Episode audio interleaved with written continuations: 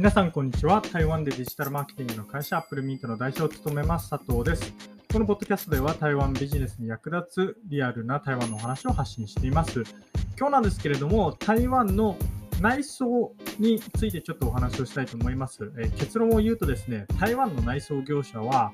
えマジで適当なのが多いですっていう、まあ、そんなお話になります。このお話をしようと思ったきっかけなんですけれども、先日ですね、新潟からアップルミントラボのメンバーさんが台湾に来まして、で、その方とランチを食べることになりました。で、そのランチを一緒に食べた際にですね、その方が、まあ、今回お友達と一緒に台湾に来ていて、で、そのお友達の方が、まあ、内装できるっていうことでですね、台湾の内装話になったんですね。で、そこで僕がその、あの、お友達の方に対してですね、まあ、台湾の内装業って、まあ、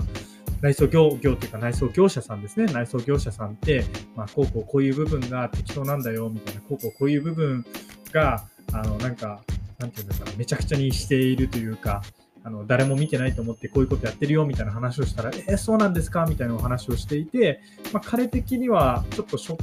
クだったのかな。まあ、日本ではありえないような感じだったので、あ、だったら、ちょっとポッドキャストにして皆さんに配信してみようかなと思い、え今回ポッドキャストを撮ることにしました。もしかしたらですね、以前もですね、台湾の内装業については少しお話をしたと思うんですけれども、今回改めてお話をさせてください。じゃあ、台湾の内装業者さんは、どう適当なのかっていうとですね、まあ、主に、うん、そうですね、3点ぐらいあるかなというふうに思います。まあ、まず1つ目、えー、最大にして、まあ、ていうんですか、一番、一番目にして、まあ、最大の、えーと、適当な部分なんですけれども、これはですね、納期を守らないですね。店舗ビジネスをしている方であったりとか、あるいはまオフィスの改装を内装業者さんにお願いする場合とか、もう本当にあの顕著になるんですけれども、まあ、例えば店舗ビジネスをされる方、えー、7月1日にオープンをしようと思う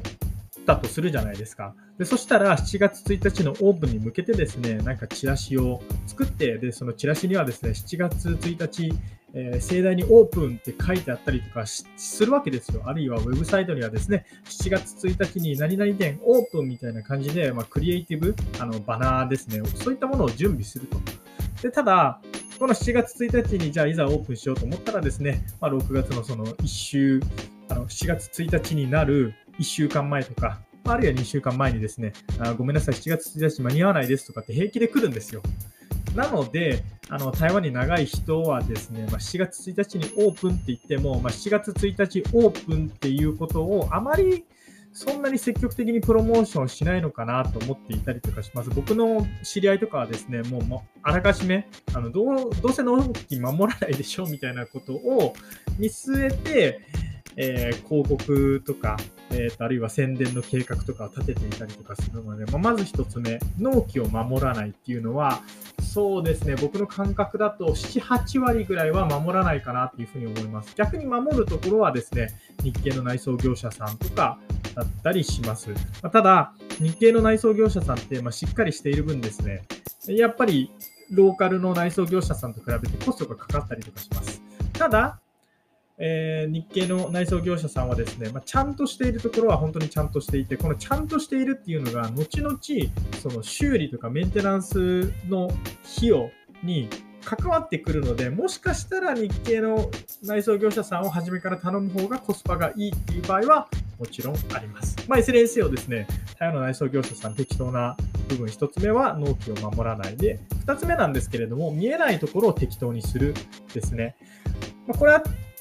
代表的な例で言うと、配線とか水回りですかね。まあ、特に配線は適当にするっていうことを聞きます。まあ、例えば屋根裏、えー、そうですね、エアコンを設置したとします。で、まあ、これ僕のあるクライアントさんなんですけれども、ある日ですね、あある日、ある日ですね、オフィスの冷房が壊れましたと。で、内装業者さんに電話をして、あの、冷房が壊れたんですけれども、直してもらえますかっていうふうなことを話したらですね、え内装業者さんから、あ、ごめんなさい、これなんですけれども、あの、配線を一からつなぎ直して、冷房をつけないといけないので、まあ、うん十万元かかりますみたいな。その、ただ、冷房を取り替えればいいっていう問題ではなくてですね、前の内装業者さんが、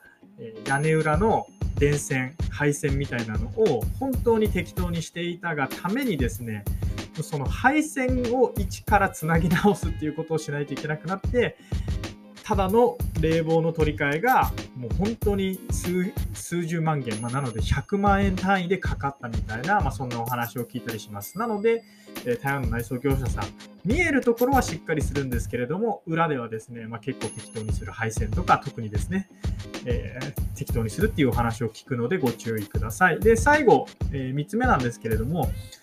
ま、結構中途半端なところがあるっていうお話です。例えばなんですけれども、僕の家のトイレ、なんか斜めなんですよ。とか、あるいは、えー、まあ、トイレで、トイレの話に関して言うとですね、そうですね、あともう一つは、トイレットペーパーを取るところが、なぜかめちゃくちゃ後ろだったりとか、普通、じゃあ、あの便器に座るじゃないですか。で、えー、トイレをします。そしたら、真横にトイレットペーパー欲しいですよね。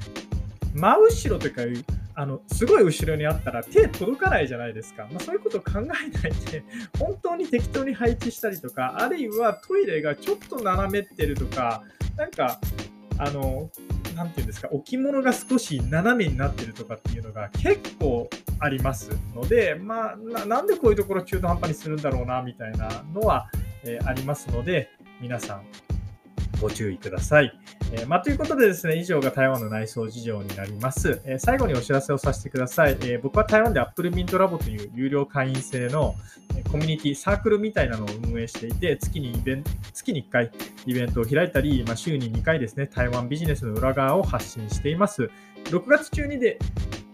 には、あの、ペイパルって言って日本人も決済できるようなシステムをきちっと導入するつもりっていうか、まあ、する予定なので、えー、まあ、今後ですね、日本からも台湾のビジネスの裏側を知りたいとか、あるいは台湾に来た際に、えイベントに参加したいと思っている方はですね、ぜひこの機会に加入してください。えー、辞めたいときはいつでも辞められます。しかも、えー、たった300元。まあ、300元って今円安なんで、日本円にすると1200円ぐらいになっちゃうんですけれども、